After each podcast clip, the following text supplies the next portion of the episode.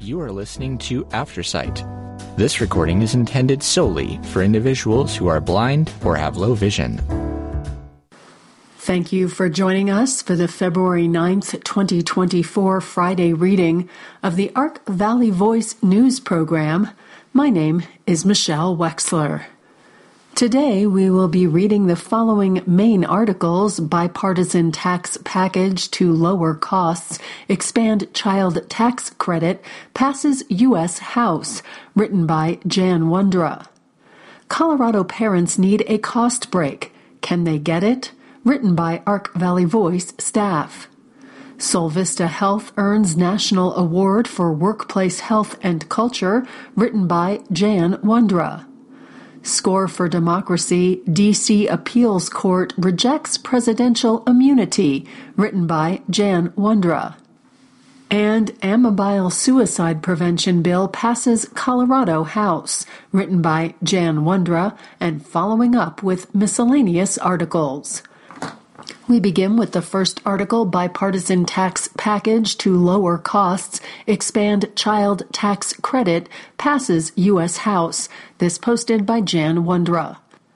On Tuesday night, a vote was held in the U.S. House on H.R. 7024, the Tax Relief for American Families and Workers Act, legislation that has bipartisan, bicameral support and would promote the financial security of working families, support small and medium sized businesses, and boost innovation and American competitiveness. This bill contains a scaled down version of the Child Tax Credit CTC initiative championed by Senator Michael Bennet that was in effect temporarily during the pandemic and credited with significantly reducing child poverty. The 2021 expanded child tax credit helped cut child poverty nearly in half it was a lifeline for millions and the most significant investment Washington has made in kids and families in generations. In short, it worked, notes Bennet. I'm grateful for Chairman Wyden and Chairman Smith's bipartisan commitment to fighting child poverty in our country, he adds. Although I am disappointed their proposal isn't a return to the American Family Act, 80% of children currently left out of the full child tax credit will benefit from this deal. The bill is supported by U.S. Representative Brittany Pettersen, CO07. It also includes other initiatives that are top priorities for Pettersen, including the low income housing tax credit and increased access to disaster relief.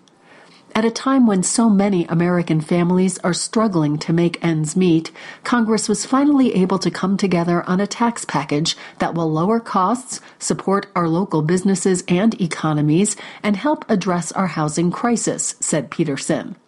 The expansion of the child tax credit included in the bill would benefit an estimated 16 million children in low income families, including 15,000 kids in my district alone, lifting nearly half a million children out of poverty nationwide. As a mom, I cannot overstate the impact this will have for parents, in addition to the housing tax credit and business support, which will bolster our community as a whole. The legislation includes provisions that would expand access to the child tax credit with a phased increase to the refundable portion of the CTC for 2023, 2024, and 2025 eliminate a penalty for larger families by ensuring the CTC phase in is applied fairly to families with multiple children. Increase the supply of low income housing by enhancing the Low Income Housing Tax Credit, LIHTC, with increased state allocations and a reduced tax exempt bond financing requirement increase access to tax relief for certain individuals in qualified major disaster areas. The Center on Budget and Policy Priorities estimates that the bill would benefit 16 million children in low income families and lift as many as 400,000 children above the poverty line in its first year, with even more set to benefit in 2025.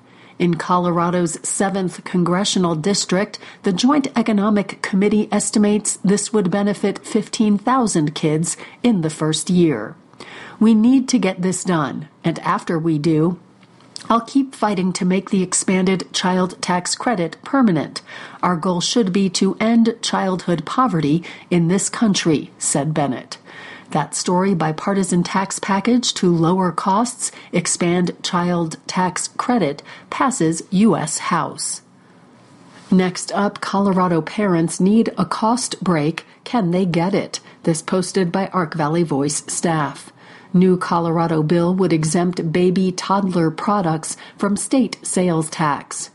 The cost of raising a child from birth to age 18 has never been higher, nor have the past few years been easy on parents through the pandemic, inflation, and Colorado's housing crunch. According to U.S. News Money, the cost of raising a child in 2024 could be as much as $310,000. Their news article about these parenting costs noted For years, the U.S. Department of Agriculture published an annual report that calculated the average cost of raising a child to adulthood, not including college expenses. That report hasn't been updated since 2017, but at that time, it found the cost of raising a child born in 2015 was $233,610. That assumes the child was born to a middle income married couple. When adjusted for inflation, the number jumps to $290,014 in 2022 dollars based on the most recent data from the Bureau of Labor Statistics. A new bill proposed in the Colorado House would provide some sales tax relief for parents preparing for new babies and some tax free times when parents could save money while purchasing needed toddler and school age supplies. House Bill 24 1027 proposes to exempt toddler and baby products such as cribs, swings, clothes, and strollers from the state sales tax of 2.9%. For the parents of school age children, this same bill would also create two two week tax holidays for back to school products, including backpacks, school supplies, and computers under a certain dollar amount. The bill is co sponsored by two dads, Representative Ty Winters and Senator Byron Pelton. It defines the items included in the baby and toddler product category. It should be pointed out that most of these are all hard items, and most or many purchased just once. What might really help the budgets of parents of little ones would be exempting two of the most needed items recurring items that are a big recurring drain on young parents' budgets. Perhaps this thought is just too simple, but Ark Valley Voice has a thought. What about removing the tax paid on commercial diaper products or formula? Of course, this might just be too much common sense, but then again, maybe the time has come. That story Colorado parents need a cost break. Can they get it? Next in the news, Solvista Health earns National Award for Workplace Health and Culture. This posted by Jan Wondra. Solvista Health announced this morning that it has been awarded the 2024 Platinum Bell Seal for Workplace Health by Mental Health America. The Bell Seal is a first of its kind workplace certification recognizing employers striving to create mentally healthy workplaces for their employees. We talk about our values, culture, and mission a lot here, said Solvista CEO Brian Turner, but we also remind ourselves to not just talk about it, be about it.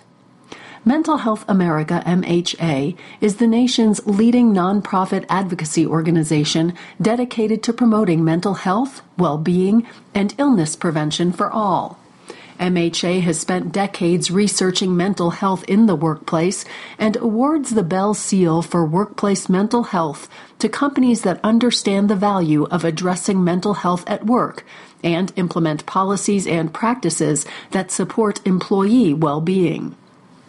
As a part of the certification process, Solvista underwent a rigorous evaluation of its policies and practices in four areas workplace culture, benefits, compliance, and wellness programs. The average mental health employer scores just 36% on this evaluation, but Solvista earned a 92% rating, putting them at the highest platinum level of recognition by Mental Health America. According to Turner, Solvista's commitment to actually live that mission means that the organization invests heavily in things like increasing employee benefits, creating robust opportunities for feedback and engagement, and implementing industry best training and career pathway development across Solvista's team. The investment appears to be paying off. Solvista's staff has more than doubled in size over the past five years. It now operates eight locations across Fremont, Chaffee, Custer, and Lake counties, increasing the number of people that can now be served by more than 110 percent. This recognition is a testament to the work we put in each day to listen to our team and implement real strategies to make Solvista an amazing place to work, said Turner. With incredible people on staff, we can do incredible things for the people in our communities. For more information about Solvista Health, visit their website at www.solvistahealth.org. That story, Solvista Health earns National Award for Workplace Health and Culture. Continuing in the news, score for democracy, DC Appeals Court rejects presidential immunity. This posted by Jan Wondra. Much of the nation has been marking the MAGA anti democratic drumbeat, some with eyes wide open trepidation, others in blissful ignorance of what is really going on as the GOP we knew has disintegrated under the weight of Trumpism. But democracy watchers can be cheered this week with one precedent setting legal victory. The three member D.C. Federal Appeals Court has issued a unanimous ruling that rejects ex President Donald Trump's claims of absolute presidential immunity. They called Trump's alleged crimes an unprecedented assault on the structure of our government that threatened democracy if left beyond the reach of criminal prosecution. The 57 page report carefully debunks every single aspect of the claim that this ex president or any former president has lifelong immunity after leaving office for anything he or she did or attempted to do in office. The unanimous opinion completely rejects Trump's sweeping claim of presidential immunity as dangerous and unsupported by the Constitution. That means Trump can be put on trial for trying to stay in power after losing the 2020 election, the very charges that Department of Justice Special Counsel Jack Smith has filed. We cannot accept former President Trump's claim that a president has unbounded authority to commit crimes that would neutralize the fundamental check on executive power, the recognition and implementation of election results, the judge's opinion proclaims nor can we sanction his apparent contention that the executive has carte blanche to violate the rights of individual citizens to vote and to have their votes count. As they laid out their objections, the judges were pointed in referencing Trump, not as President Trump or even as former President Trump, but as Citizen Trump. The designation reinforces their judicial decision that while in office there are presidential privileges, but once out of office, a president reverts to being a regular citizen with the same rights and privileges, no more, no less, than the rest of this country's citizens. That said, the federal appeals court gave Trump and his attorneys until Monday, February 12th to file an appeal to see if the U.S. Supreme Court might agree to hear the appeal but they added a notice of stay that requires five justices to agree with it, and if they don't, lower court judge Tanya Chutkan can proceed with trying the case even while the appeal is being considered. Citizen Trump, of course, has taken to social media with a vengeance, name calling, ranting, and trying to pretend that this decision on presidential immunity will destroy the presidency since it never existed, and every other president except Trump has operated faithfully, effectively, and non criminally without it, we must assume that Trump is evidencing his usual situational projection.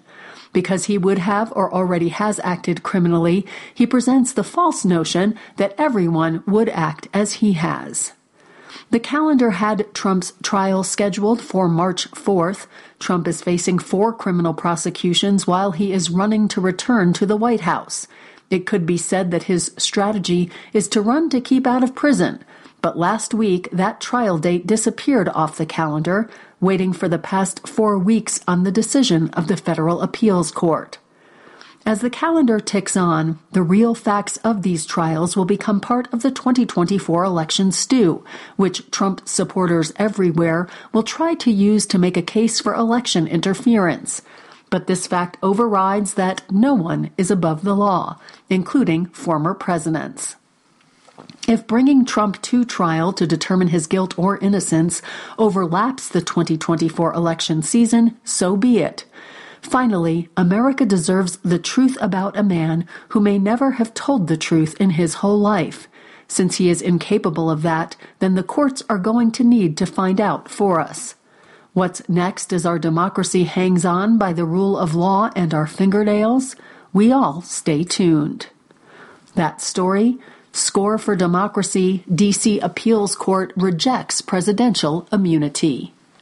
Next up, Amabile Suicide Prevention Bill passes Colorado House, this posted by Jan Wondra. The Colorado House on Tuesday passed bipartisan legislation to prevent suicides by regulating sales of sodium nitrite products. The bill passed by a vote of 60 to 4. Colorado is in a mental health crisis, and the growing frequency of suicide by sodium nitrite products indicates that these products are too easily accessible, said the bill's primary sponsor, Representative Judy Amabile, Democrat Boulder. Some private online sellers are marketing concentrated sodium nitrite products as a way to complete suicide, profiting off of the mental health struggles of our loved ones and neighbors, she adds. This bill brings much needed regulation to these products so we can keep it out of the hands of people most susceptible to it and focus instead on getting them help. Sodium nitrite suicide kits are easily accessible online and have been reported to be used by Colorado residents, especially youth, in recent years. Websites that sell these kits often have step by step instructions on how to use sodium nitrite to complete suicide.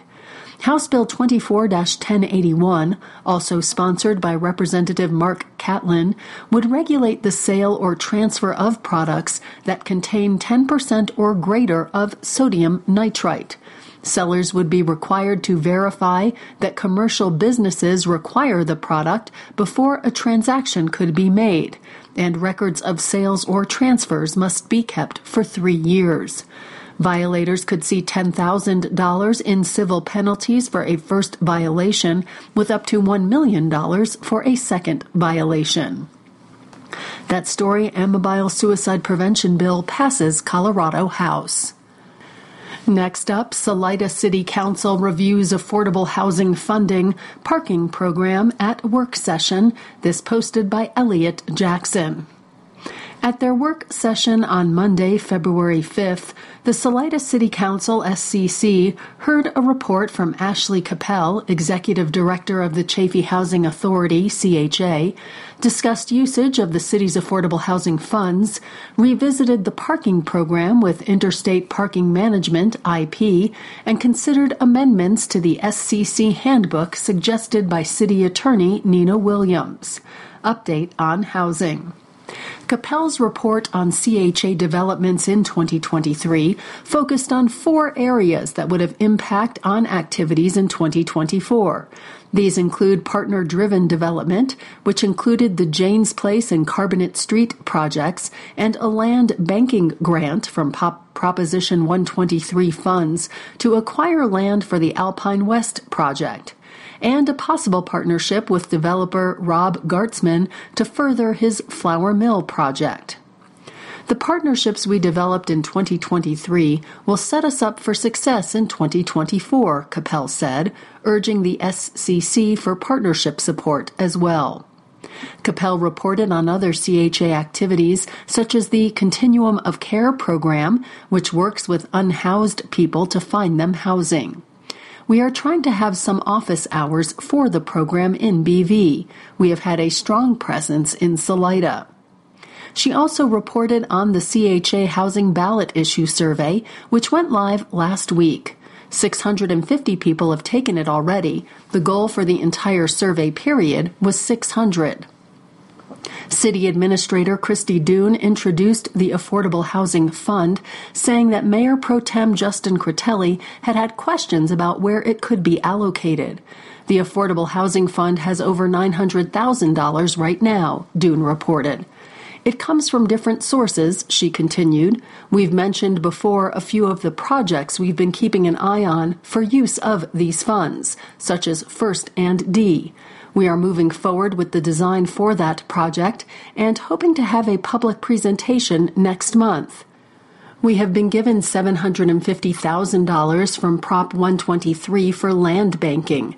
We might need 200 to $300,000 to match those funds. There's also South Arc neighborhood infrastructure. We have partnerships, but we'll still have to ante up about $1.3 million for that. We are making a presentation before DOLA later this month. Doon went through other funding options for making development more affordable, such as waiving fees for building permits and other city services out of the Affordable Housing Fund. Usually we don't waive those fees because they go towards the Enterprise Fund. What if someone wanted to make their project 100% affordable? asked Critelli. Infrastructure funding is probably the way to go, rather than handing everything over to one developer, said City Attorney Nina Williams. I think it makes sense to diversify the Affordable Housing Fund among different projects, said Mayor Dan Shore. I like having a menu of things that the fund is used for, said Council Member Alyssa Pappenfort. We want the connection to housing to be clear, so that it's clear to the public that we're doing with the money what we said we were doing. Using the money to match grant funds is a way to grow the funding, said member Dominique Naccarato. Parking Program Concepts the SCC moved on to discussion of the parking program, with Doon introducing representatives from IP to answer further questions. I would like to point out a couple things, said Doon. The city does not own any property downtown for parking. We lease three lots with about $130,000 per year that goes to those property owners. These leases get more and more expensive. We have also included a draft map in the packet. Zone A is most desirable for paid parking. Zone B is near Safeway. This is where we would put free parking for employees. Zone C is longer term parking across the river and one owned by Salida Bottling Company on First Street. Zone D is not paid but time limited. Zone E is the Touber building.